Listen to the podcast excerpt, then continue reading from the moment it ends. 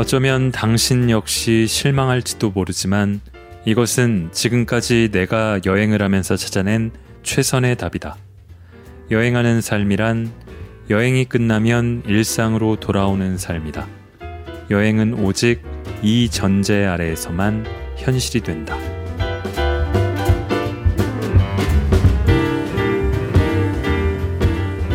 골라드는 뉴스룸 책 읽는 순간 북적북적입니다. 저는 심영구 기자입니다. 기억이 선물이라면 망각은 축복이다. 혹은 망각은 축복이지만 기억은 의지다. 이런 말 들어보신 적 있으신가요? 출처가 어딘지는 잘 모르겠습니다만 주로 기억보다는 망각에 잊어버리는데 초점이 맞춰진 말 같습니다.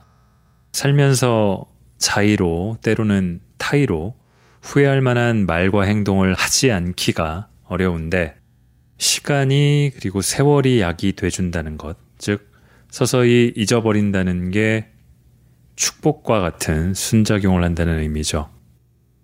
남이 베푼 것은 잊어버리지 말고 원하는 잊어버리라. 그런 말도 비슷한 뜻 같고요. 쉽지는 않지만요. 제가 처음에 읽은 문장들을 듣고서 여행에 관한 책을 가져와 놓고 뚱딴지 같이 무슨 기억과 망각에 대해 말하고 있냐 싶으신가요? 환타지 없는 여행이라는 제목의 이 책을 읽으면서 제가 갖고 있는 여행에 대한 것들이 그렇다는 생각이 들었습니다. 갑작스런 재난에 가까운 상황들이 펼쳐져서 고생했던 일도 주로 출장에서 제법 있지만 시간이 지나면 대체로 좋았던 기억들로만 윤색돼서 남은 것들이 많은 것 같아요. 여행의 반대 개념은 일상이라고도 하는데 여행은 늘 설레고 즐겁고 신나는 어떤 것이라는 환상을 갖게 되는 게 그래서일까요? 그런데 한편으로 제가 몇 년 전인데 놀랐던 게 여행, 주로 가족 여행에 대해서 어떤 분이 말씀을 하시는데 어쩔 수 없이 가기는 하는데 가기도 싫고 가서도 고생하고 다녀와서도 그냥 그렇다. 그런 얘기를 하시는 걸 들으면서 좀 멍했던 기억이 납니다. 아니, 그럴 거면 뭐하러 가지?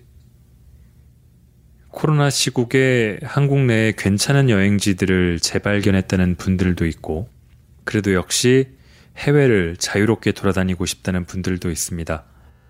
오늘 북적북적에서 함께 읽고 싶은 책은 여행 작가 환타 전명윤 님의 환타지 없는 여행입니다. 낭독을 허가해준 작가님과 사계절 출판사에 감사드립니다. 저 환타 이렇게 부르니까 무슨 호 같죠. 환타 작가는 아마 홍콩, 상하이, 베이징, 인도 뭐 이런 아시아 지역들을 여행하면서 여행책을 찾아보신 분들에게는 좀 익숙한 이름일 겁니다. 모모 백배 즐기기, 프렌즈 모모 등의 수식어가 붙은 책들을 집필하셨고요. 저도 예전 기억을 떠올려 보니까 환타 작가님의 책을 길잡이 삼아서 여행 다녀왔던 적이 있더라고요. 그런데 그 이름이 실은 환상할 때 환, 때리다 깨트리다 할 때의 타, 그래서 환상을 깨트린다는 뜻의 환타인 줄은 이번에 알았습니다.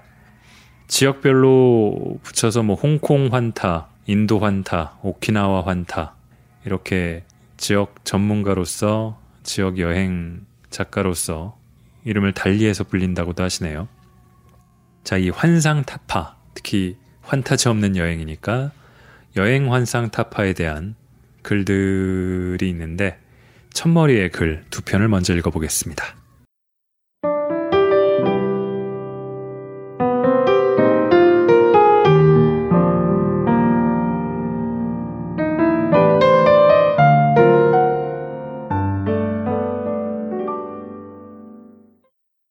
여행은 기쁨만을 재배하는 비닐하우스가 아니다. 그 선배가 우는 모습은 처음 봤다. 그는 내 또래의 여행자에게 현자 같은 이다. 공무원 생활을 하다 한민족의 문화이동 경로가 궁금해졌다며 모든 걸 훌훌 털고 십수년째 길을 떠도는 사람이었다. 길을 나선 이유도 특이했지만 틈틈이 집으로 돌아오는 보통의 여행자와는 달리 아예 한국에는 얼씬도 하지 않아서 모두를 놀라게 했다. 20대 후반의 나는 30대 후반의 그를 언제나 우러러봤다. 그는 격정만 남아있는 후배들의 토로를 말없이 들어줬고 누군가가 어려운 일을 겪으면 단돈 50달러라도 슬그머니 주곤 했다. 내가 서른을 넘고 그가 마흔 고개를 넘던 어느 날 그와 나는 인도 뉴델리의 파르간즈에서 술잔을 나누었다. 나는 첫 책을 출간한 뒤 기분이 공중에 붕 떠 있었고 선배는 그런 날을 축하해 주었다. 뉴델리의 수입 식재 상가에서 어렵게 숙주나무를 구해와 전기 쿠커로 요리를 하고 있는데 갑자기 그가 속마음을 털어놓았다. 환타야, 계속 이렇게 살아도 되는지 두렵다. 이렇게 살아도 아무 문제가 없다는 사실을 증명하던 사람의 입에서 이런 말이 나오다니 나는 화들짝 놀랐다. 두려워요? 뭐가? 선배가 그러면 나는 어쩌라고? 그때나 지금이나 철없긴 마찬가지인 나는 그의 토로에 도리어 투정을 부렸다. 날이 밝도록 독한 위스키를 들이부어도 다음 날이면 다시 골목 여기저기를 기웃거리고 길에서 사람과 만나고 헤어지기를 반복하던 그 시간이 영원할 거라고 생각했다.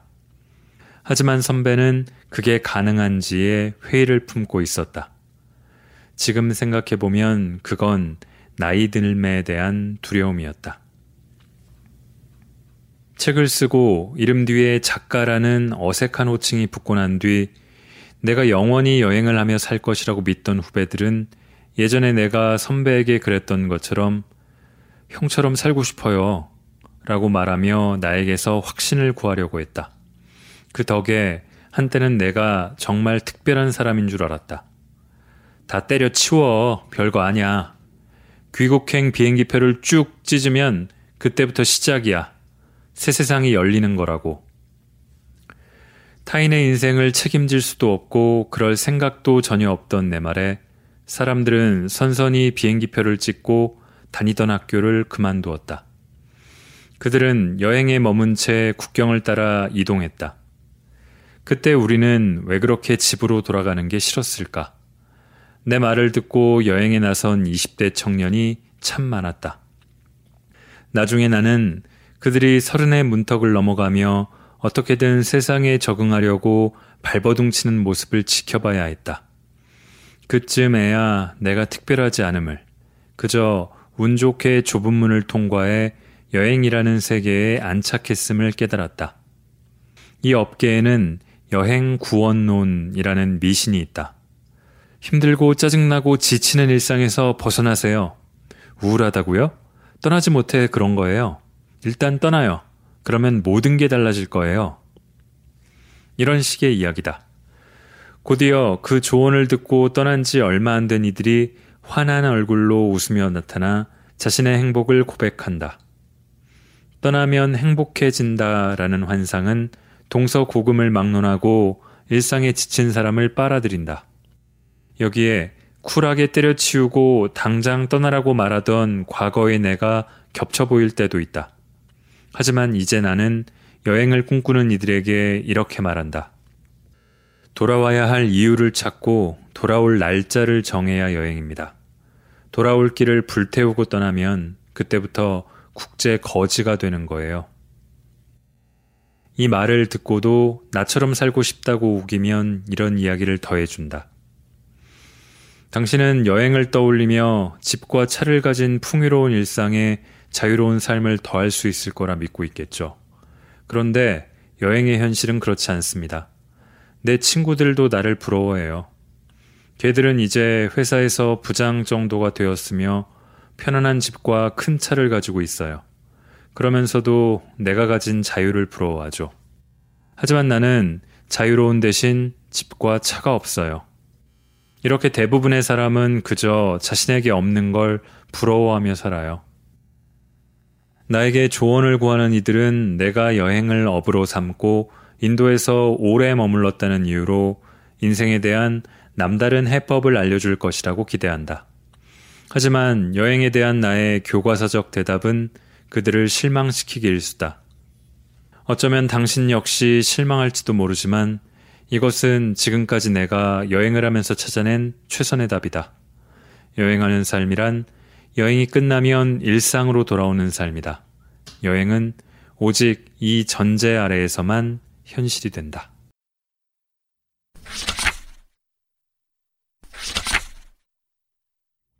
랭킹의 시대 사람들은 순위 매기기를 참 좋아한다.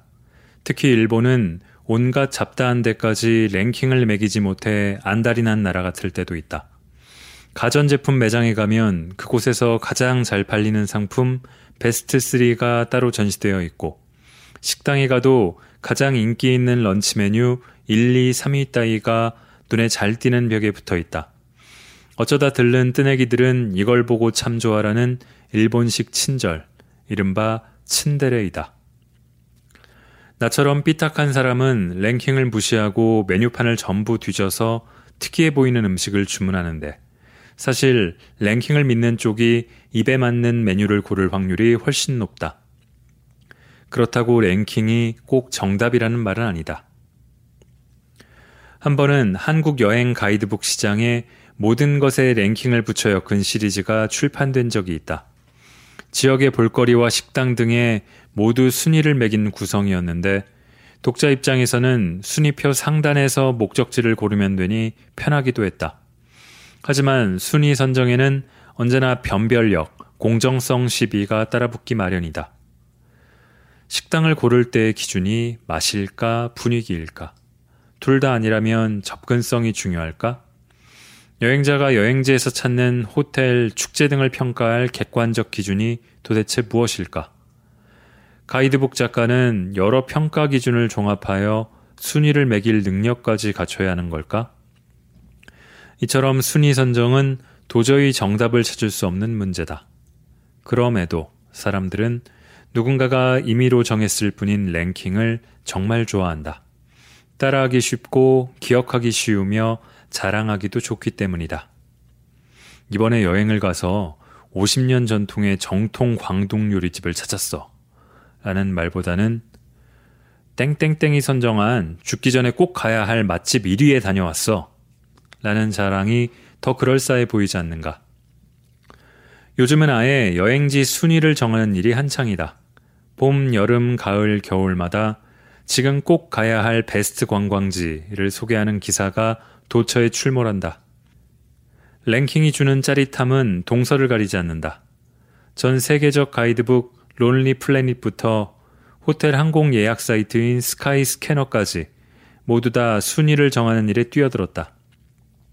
하지만 그들이 어떤 기준으로 순위를 정하는지는 베일에 쌓여 있다. 론리 플래닛은 2018년에 꼭 가야 할 여행지 중 두 번째로 대한민국을 꼽았다. 취재보다 어뷰징에 능한 한국 언론이 가만히 있을 리 없었다. 그로부터 며칠간 작성자도 표시되지 않은 똑같은 기사 수백 수천 건이 포털 사이트를 뒤덮었다. 한국 2018년 세계 최고의 여행지 2위 선정. 이 기사를 본 한국인은 황당함을 표시했다. SNS에는 사드 보복으로 중국인 관광객이 없어서 쾌적한 항목에 가산점을 받은 것이냐는 둥의 농담과 정작 한국인은 바가지 요금에 질려 전부 해외로 나가는데 대체 무엇이 그렇게 매력적이냐는 둥의 절규가 섞여 있었다. 정작 롤리 플래닛이 한국을 추천한 이유는 강원도 평창에서 동계올림픽이 열리고 서울과 강릉을 잇는 고속철이 개통되었으니 이 기회에 즐겨보라는 게 전부였다. 랭킹의 문제점을 따지기 시작하면 의심스러운 구석이 한두 가지가 아니다. 랭킹을 주관한 업체는 대부분 어떤 기준으로 순위를 정했는지 함구한다. 간혹 알려줄 때도 여행 전문가와 네티즌이 함께 선정했다. 라는 설명이 전부고, 순위에 오른 국가나 도시 중에는 치안이 극도로 불안하거나 모험가들에게 어울릴 법한 오지가 섞여 있는 경우도 수두룩하다. 2018년 론리 플래닛의 순위만 봐도 그렇다. 4위로 소개된 아프리카 동쪽 끝의 지부티는 소말리아계가 전체 인구의 60%를 차지하는 인구 100만 명가량의 작은 나라다. 지부티는 오랜 독재와 내전을 겪었으며 현재도 이웃의 에리트리아와 영토 분쟁 중이다. 이웃한 소말리아와 에티오피아의 정세가 워낙 혼란스러운 탓에 지부티에 관한 뉴스를 접할 일이 없었는데 이게 곧 안전하다는 뜻은 아니다. 대한민국 외교부는 지부티 전역에 여행 자제를 발령했다. 게다가 개별 여행 자체가 불가능하고 여행 물가 또한 상당히 비싼 편이다. 나는 개인 여행자를 독자로 삼는 론리 플래닛이 도대체 왜 지부티를 최고의 여행지로 선정했는지 지금도 이유가 궁금하다. SNS에서는 낯선 나라를 다녀온 여행자의 호들갑이 언제나 큰 관심을 받지만 나는 그보다 여행지의 치안과 인프라가 더 중요하다고 생각한다. 더 나아가 론리 플래닛은 2009년에 세계 최악의 도시 1위로 선정했던 미국 디트로이트를 9년 만에 최고의 도시 2위로 꼽기도 했다. 론리 플래닛의 아슬아슬한 줄타기는 결국 2019년에 사달이 나고야 말았다.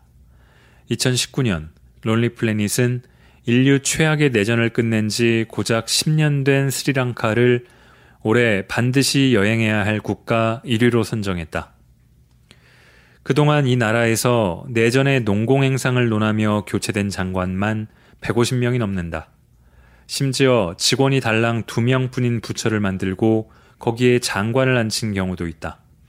정부가 정상적으로 작동하지 못하고 있다는 뜻일 터.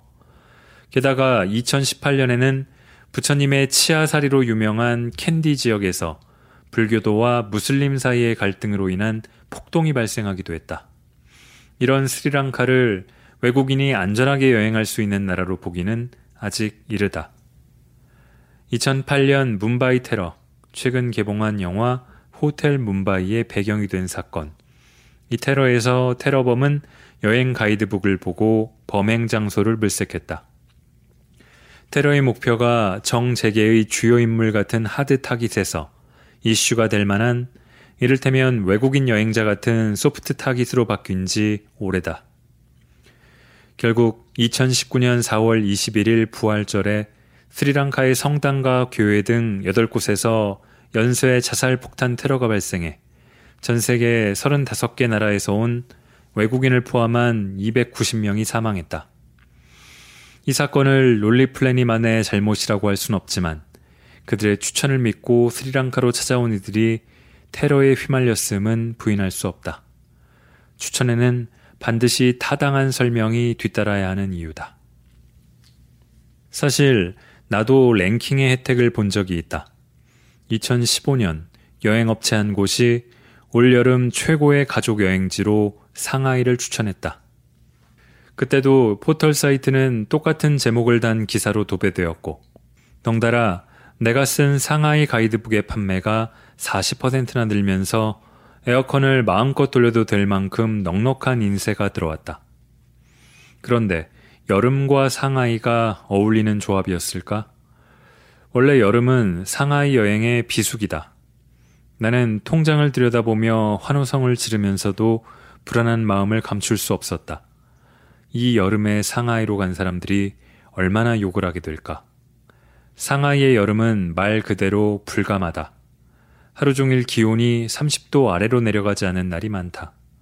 또한 상하이 관광은 주로 야외를 돌아다니는 코스로 짜여 있는데 대중교통이 불편하다. 누군가가 나에게 상하이 여름휴가 티켓을 선물해 주었다면 나는 거절했을 것이다. 그만큼 상하이는 여름에 가족과 여행을 갈 만한 도시가 아니다.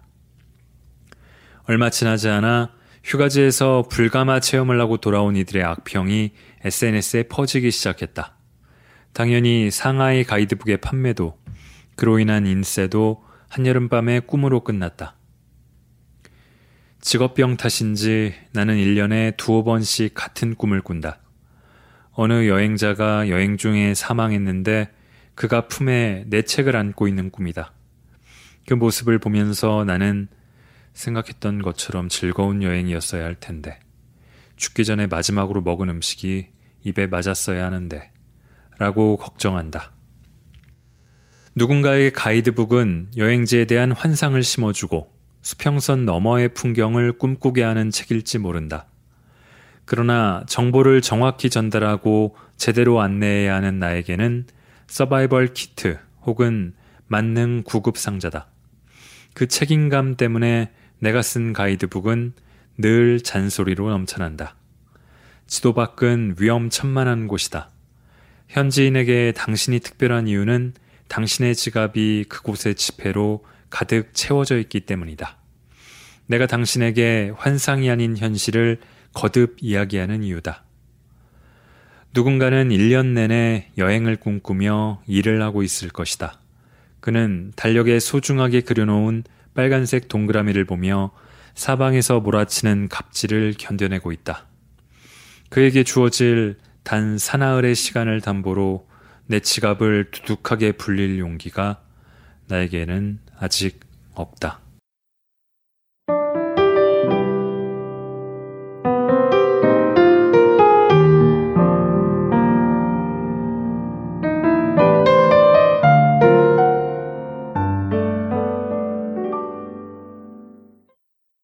저는 사회인이 된 뒤에 학생 때 다니던 여행과는 비교할 수 없게 많은 여행을 다니게 됐습니다.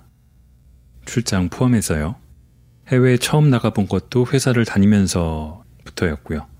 그러니 환타 작가처럼 혹은 그의 선후배들처럼 여행을 길게 떠나서 귀국 비행기표를 찢어버리고 돌아오지 않는 배짱 같은 건 그런 걸 고민할 기회조차 없었다고 할까요? 그럴 용기가 없었다고 할 수도 있겠습니다. 하지만 학생 때에 비해서 지금 사회인이 된 다음에는 자금은 늘어난 반면에 시간이 그리고 체력도 없거나 부족하죠. 길어야 열흘 남짓 정도의 시간이 제가 1년에 한, 한두 번 정도 길게 최대한 쓸 수 있는 휴가였으니까요. 유럽 같은 데를 가면은 오고 가는데 하루가 들고 그러다 보면은 여행지에서 추구해야 하는 거는 효율 그 자체였고요.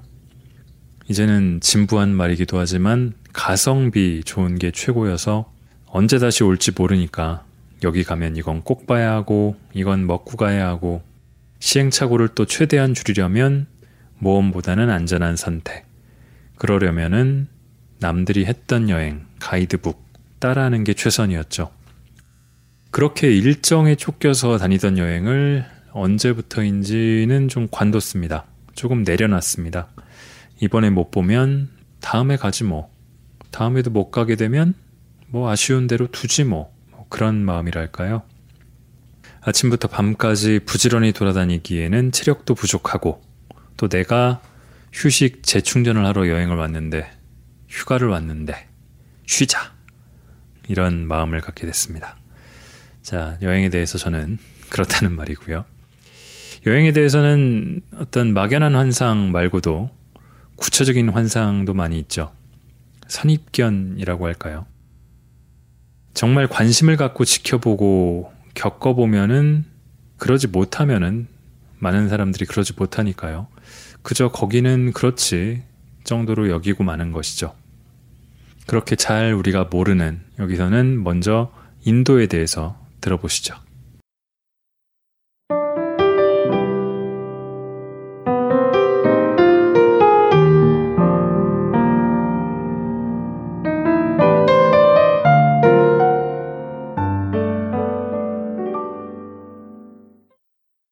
인도발 급행열차의 종착역은 어디일까? 2012년 12월 뉴델리에서 한 여성이 집단 강간을 당한 뒤 폐혈증으로 사망하는 사건이 발생했다.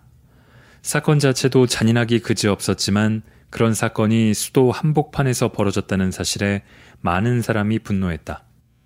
인도는 워낙 거대하고 인구가 많은 나라라 그동안 성폭행 사건에 민감하지 않았지만 이번만큼은 언론도 달리 대응했다. 분노한 시민 수만 명이 대통령궁 앞에서 연좌 시위를 벌이며 정부의 대책을 요구했고 생전 처음 보는 시민권 요구에 화들짝 놀란 인도 정치권은 시민들에게 제도 개선을 약속했다. 그 후 개선된 제도는 크게 두 가지다. 우선 정부는 성폭행 피해자가 사망할 경우 가해자의 최대 형량을 사형으로 상향 조정했다. 그리고 성폭행 사건을 전담하는 신속 재판부를 설치했다. 특히 두 번째 조치인 신속 재판부는 1심 재판에 소요되는 기간이 평균 3년, 3심까지 가면 10년이 좋게 걸리던 그동안의 관행을 감안했을 때 파격적인 조치였다. 그런데 우리는 2012년 이후 인도 사회가 일군 발전적 변화에 대해서 제대로 알지 못한다. 왜 그럴까? 이런 기사는 포털 사이트의 조회수에 도움이 안 되는지 어느 곳에서도 보도하지 않기 때문이다. 물론 제도가 바뀌었다고 강력 성범죄가 사라진 것은 아니다.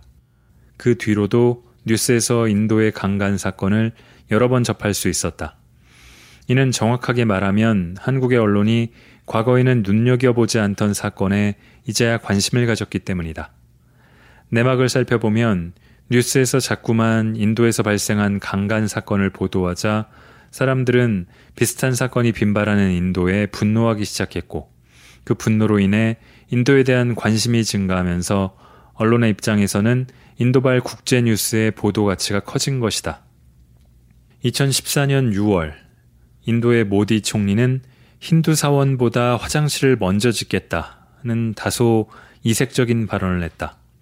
이는 같은 해 5월 인도 북부 비아르주에서 한밤에 들판으로 용변을 보러 간 14세, 17세 사촌 자매가 성폭행을 당한 후 살해된 사건에 대한 대응 조치였다. 처음 인도를 방문했을 때 나는 길에서 스스럼없이 용변을 보는 사람들을 보고 큰 충격을 받았다. 인도 북부의 묘미는 기차 여행이다. 이른 아침 찌뿌둥한 몸을 일으킨 뒤 인도식 밀크티인 차이를 한 잔 마시며 열차의 창문을 열면 가장 먼저 철로변에 앉아서 용변을 보는 마을 사람들이 보였다. 더럽다고? 아니다. 이것은 무척이나 자연스러운 일이다. 깨끗한 거리에서 미친놈 한 명이 엉덩이를 깐 게 아니라 거대한 무리가 주저앉아 어떤 이는 진지하게 또 다른 이는 옆 사람과 얼굴을 맞대고 수다를 떠는 풍경은 그 자체로 거대한 행위 예술 혹은 인도 특유의 종교 의식처럼 느껴질 정도로 장엄했다. 어느 해변 도시에서는 이른 아침마다 마을 주민이 모두 해변으로 나와 볼일을 본다. 그날 낮에 바닷가에 간 나는 깨끗하게 정리된 해변을 발견하고 파도의 힘이 얼마나 위대한지 새삼 깨달았다. 기찻길이나 해변에서 집단 배변을 하는 이유는 사람의 분비물은 더럽다고 믿는 힌두교의 전통과 온갖 변을 한데 모았을 때 발생할 수 있는 위생상의 문제, 아직 미비한 상하수도 시설 등이 겹쳐지면서 집안에 화장실을 설치한 경우가 드물기 때문이다. 통계에 의하면 전체 주택 가운데 48%는 화장실이 없다. 델리에서도 엉덩이를 깐 사람을 심심찮게 볼 수 있고 노상 방뇨는 흔하디 흔한 일이다. 총리의 화장실 발언이 나오자마자 인도 정부는 팔을 걷고 나섰다. 이른바 화장실 건설 보조금 사업을 시작한 것이다. 화장실을 설치하는 가정에 1만 2천 루피를 국가가 보조하기로 했다. 재미있는 점은 선금을 주면 떼어먹을 가능성이 있기 때문에 화장실을 다 지으면 돈을 지급하는 후불제 방침을 정한 것이다. 어쨌든 그로부터 5년이 지난 현재 인도에는 약 9천만 개의 화장실이 새로 생겼다. 모두가 걱정했던 물 부족 문제는 냄새가 나지 않는 개량형 푸세식 화장실, 인도에서는 고상하게 친환경 화장실이라고 부른다. 이것으로 극복했다. 마치 전쟁을 치르듯 정부가 주도하여 달성한 9천만 개의 화장실이 모두 제대로 작동하는지 의심하는 사람도 있지만 어쨌거나 화장실의 수가 비약적으로 늘어났다는 점만큼은 이론이 없다. 놀라운 사실은 같은 기간에 여성 대상 성범죄의 수가 줄어들었다는 점이다. 사실 나는 모디 총리의 화장실 건설 연설을 듣고 누구보다 크게 박장대소했다. 연일 쏟아지는 성폭행 보도에 대책을 내놔야 하는데 마땅한 방법은 없고 그러다 고육지책으로 꺼낸 게 화장실이라니 어찌 궁색하지 아니한가. 하지만 5년 뒤에 확인한 통계 앞에서 나는 부끄러움을 느꼈다. 그동안 인도에 대해 꽤 안다고 떠들고 다녔는데 나조차도 그들의 현실을 제3자의 눈으로 바라봤음을 인정하지 않을 수 없었다. 인도는 변하고 있을까? 최소한 이 질문만큼은 제대로 대답할 수 있다. 충격적인 성범죄를 경험한 뒤 인도는 두 가지 사법제도를 보완했고 위생시설의 확충을 통해 성범죄의 근원을 제거하고 있으며 앞에서 소개한 케랄라의 사바리말라 사원에서 봤듯이 여성의 기본권이 비약적으로 강화되고 있다. 최근에는 민간의 변화도 두드러진다. 인도에서 광범위하게 벌어지는 인신매매의 현실을 폭로하는 킥스타터 게임 미싱 프로젝트가 대표적이다. 인도의 사진작가 리나 케즈리왈은 인도 성매매 산업의 구조를 폭로하기 위해 게임을 만들었다. 르포 기사나 다큐멘터리가 아니라 게임으로 세상의 부조리를 알린다는 혁신적 아이디어가 놀라웠다. 게임은 약물 때문에 기억을 잃고 납치당한 주인공이 성매매 업소에 팔려오면서 시작된다. 게임의 시나리오와 배경은 실제 인신매매를 당했다 탈출한 여성의 증언을 바탕으로 만들어졌다. 플레이어는 거리에 나가 남성을 유혹해 돈을 벌어야 한다. 도망가다 잡히면 끌려와서 폭행을 당한다. 게임 속 포주는 하루 할당량을 제시하고 이 금액은 매일 오른다. 금액을 채우지 못하면 또 끌려와 폭행을 당한다. 화면이 암전되고 구타 소리만 들릴 때면 플레이어는 신경이 예민해진다. 고작 게임이 성매매 산업의 부조리를 일깨울 수 있을까? 미싱은 우려를 깨뜨리고 원래의 목적을 이루었다.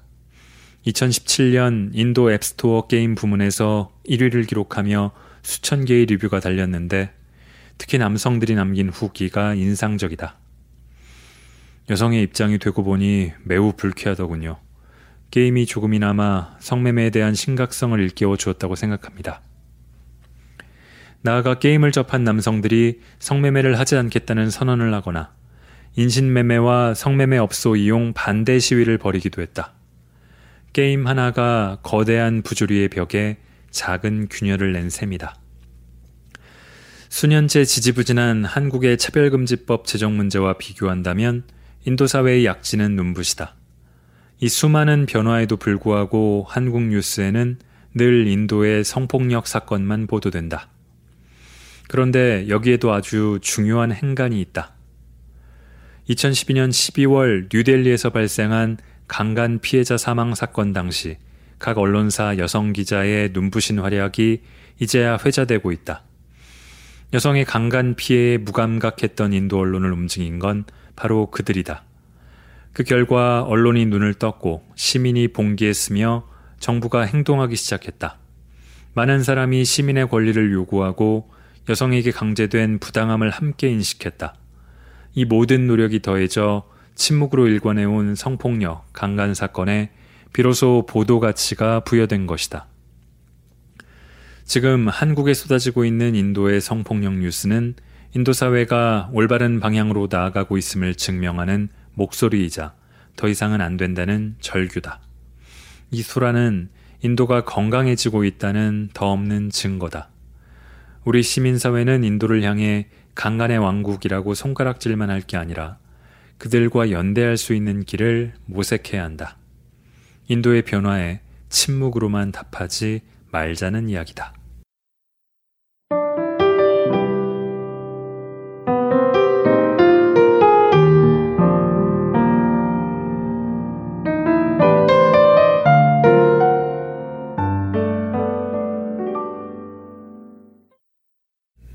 저도 느끼고 있고 책임감을 가져야 할 지점이기도 한데요. 한국 언론의 국제 뉴스에 대한 관심이 아주 높진 않습니다. 한국에 큰 영향을 미치는 주요 선진국, 미국, 중국, 일본 집중돼 있고 그것도 한국 정부나 한국인과 관련이 있어야 보도하는 경향이 짙죠. 닭이 먼저냐 달걀이 먼저냐 따지기 쉽진 않지만 이런 보도 경향이 있어서인지 한국 뉴스 소비자의 관심도 많지 않고 혹은 관심이 많지 않아서 그런 보도 경향이 나오는 것 같기도 하고요.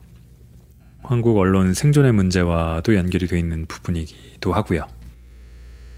그럼에도 세계 2위의 인구 대국 인도 1위라는 소문도 있죠. 사실은 인도에 대해서도 그야말로 그냥 막연하게 낙후돼 있고 신분 제도가 여전히 강력하게 작동하고 소를 숭배하고 여성의 지위는 형편없고 계속 그러고만 있다고 여기고 있지 않았나 싶습니다. 더 가까이는 홍콩도 좀 그렇고요. 영국 식민지에서 중국으로 반환되고 이후에 우산혁명이란 걸 겪고 최근에는 민주화 운동도 벌였는데 그걸 너무 피상적으로 알고 있지 않았나 싶더라고요.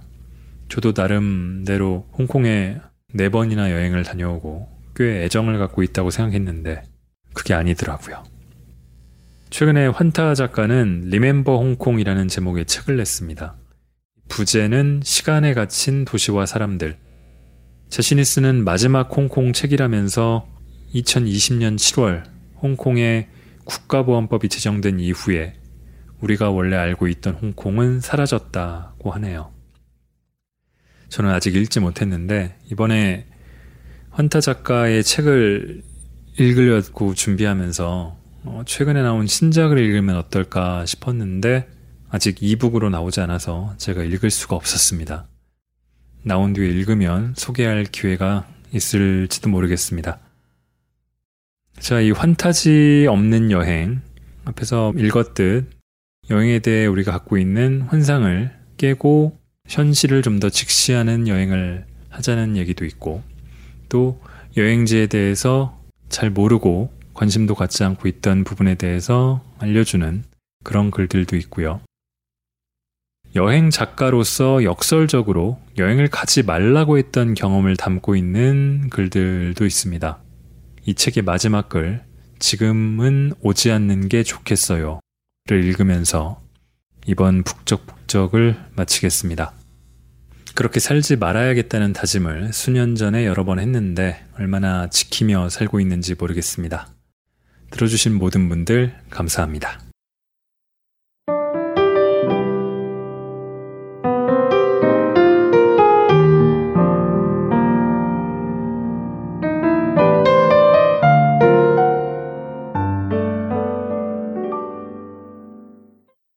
오키나와는 태풍이 잦은 섬이다.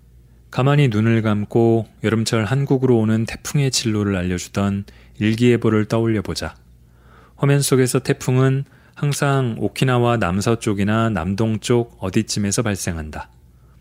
오키나와를 거친 태풍은 방향을 왼쪽으로 틀어 중국으로 갈 수도 있고 오른쪽으로 틀어 일본으로 갈 수도 있으며 곧장 직진해 한국으로 향할 수도 있다. 그 종착지가 어디든 태풍은 일단 오키나와를 거친다. 잦은 태풍 탓에 오키나와엔 한국처럼 건물에 붙여놓은 간판이 없다. 대신 상호를 건물벽에 페인트로 써놓거나 펄럭이는 깃발을 달아 간판을 대신한다. 강한 바람에 건물 외장재가 날아갈지도 모르니 타일 같은 외부 장식도 달지 않는다. 요즘 한국에서 유행하는 노출 콘크리트가 오키나와에서는 한참 전부터 표준이었다. 나는 오키나와 취재를 주로 9에서 10월에 간다. 가장 큰 이유는 성수기가 9월 중순쯤 끝나기 때문이다.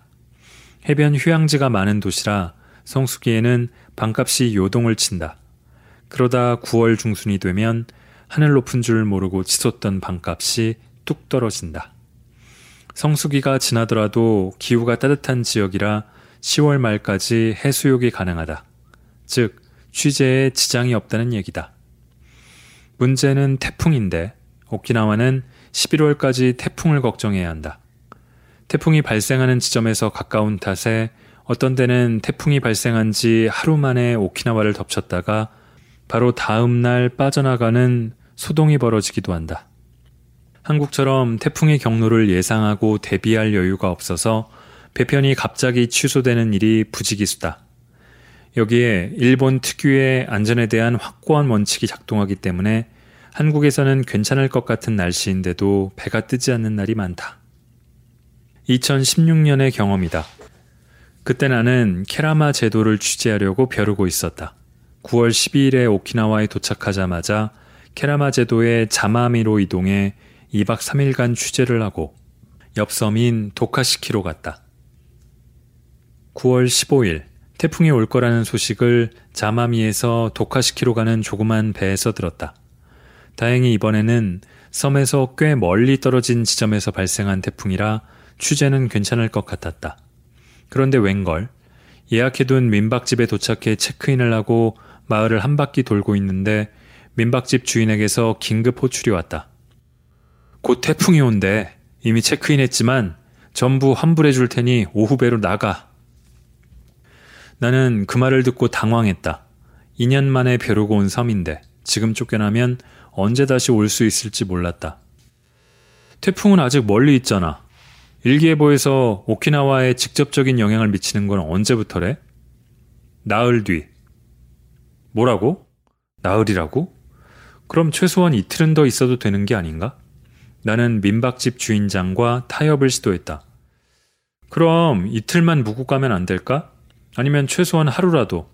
중요한 취재를 해야 해서 2년 만에 왔거든. 페리는 파고가 4미터를 넘어야 운행을 멈추는데 일기예보를 보니까 내일 파고는 최대 2.2미터래. 이 정도면 여유 있잖아. 그는 입을 꽉 다문 채 아무런 대답도 하지 않았다. 취재도 취재지만 이대로 나가면 나하에 다시 방을 잡아야 하는데 당일 숙박 예약은 꽤 성가시고 선택 폭도 좁다. 주인장에게 다시 물었다. 만약에 내일 나간다면 배가 못 들 확률이 얼마나 될까? 그는 잠시 더 생각하더니 무겁게 입을 뗐다. 음, 한 20%쯤? 응? 그럼 80%는 배가 뜬다는 이야기잖아. 하지만 주인장의 생각은 달랐다. 혹시라도 기상이 악화되어서 섬에 묶인다면 아무리 빨라도 19일까지는 꼼짝할 수 없게 될 거라며 걱정했다. 이상했다. 내가 섬에 발이 묶여서 민박집에 계속 묵으면 주인은 숙박비에 식비까지 더 받을 수 있으니 좋은 일이 아닌가? 여기까지 이야기하고 우리는 대화를 멈췄다. 주인은 잠깐 생각을 하고 오겠다고 했다. 오후에 섬을 나가는 배가 출발하기까지 3시간쯤 남아 있었다. 기분이 묘했다.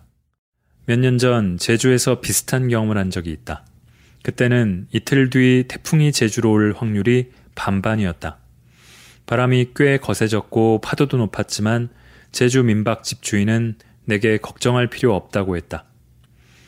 여행자는 객관적으로 판단하기보다는 현지인의 말에 귀를 기울이는 경향이 있다. 어렵게 온 여행을 망치긴 싫고 현지인은 경험이 많을 테니 일기예보 이상의 어떤 직관이 있을 거라고 믿는 이를테면 썩은 동아줄일지언정 언제든 잡을 준비가 되어 있는 게 여행자다.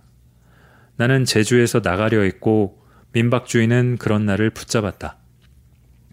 여행이 직업이면서 왜 이렇게 겁이 많냐는 핀잔도 들었는데 사실 내가 큰 사고 없이 여행을 다닐 수 있었던 가장 큰 이유는 성격이 소심하기 때문이다. 일예로 오토바이 운전을 봐도 그렇다. 한국에서 나는 소심하게 방어 운전을 하는 편이지만 일본 기준으로는 꽤 과격한 축에 속한다.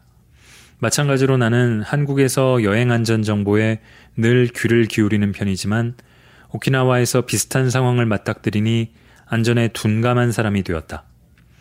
아무리 그래도 그렇지. 20%의 확률 때문에 손님을 내보내겠다는 말은 이해하기 힘들었다. 오후 2시가 되자 섬의 주민센터에서 방송을 하기 시작했다. 태풍이 오고 있으니 여행자들은 섬을 나가라고. 관광으로 먹고 사는 섬에서 고작 20%, 그것도 나흘 후에 올지 안 올지 모르는 태풍 때문에 여행객을 내보내는 걸 어떻게 이해해야 할까? 주인장과 옥신각신한 끝에 딱 하루만 묵기로 했다. 나는 계속 태풍이 와서 19일까지 발이 묶여도 괜찮다고 한국으로 돌아가는 비행기는 23일에 탄다고 호기를 부렸지만 그에게는 통하지 않았다. 단 하루를 허락받은 나는 작은 섬을 사방으로 뛰어다녔다. 태풍이 올지도 모른다는 소식에 오토바이 대여점도 모두 문을 닫은 상황. 할 수 없이 산 너머 도카시쿠 해변까지 도보로 이동했다. 하루쯤은 놀면서 천천히 풍경을 구경하려던 계획은 1박 2일간의 숨가쁜 팩트체크 레이스로 바뀌었다. 9월이지만 아직은 선크림을 바르지 않으면 살이 익는 더위. 헉헉거리며 산을 오르는데 문득 2002년 인도 파키스탄 분쟁 때가 떠올랐다. 그때 언론은 핵전쟁 위기까지 거론했다. 인도 가이드북을 쓰고 있던 나는 인터넷의 여행 커뮤니티에 인도에 가지 말라는 글을 썼다. 그런데 인도 전문 여행사가 내 글에 가장 크게 반대하고 나섰다. 위험을 과장한다는 비난이었다. 미국 대사관에서 자국민 소개 조치를 취하고 영국과 호주가 뒤를 따르는데도 그 여행사는 여행객을 인도로 계속 보냈고 게시판에 인도 여행이 안전하다는 글을 올렸다. 거기에서 나는 유언비어 유포자로 지목되었다. 일촉즉발까지 갔던 두 나라 사이를 러시아의 푸틴 대통령과 미국의 아미티지 국무장관 등이 나서서 중재한 끝에 위기는 일단락되었다. 그 와중에 주요 국가가 주재원은 물론 영사관 직원까지 모두 철수시킨 마당에 여행객을 인도로 보낸 여행사의 행태도 대중의 기억에서 지워졌다. 여행에서 안전에 관한 정보는 때로는 생명이 걸린 매우 중요한 요소다. 당연히 여행사의 수입보다 여행자의 안전이 중요하지만 한국에서는 반대일 때가 더 많다. 지금도 가끔 독카시키에서 보낸 하루를 생각한다.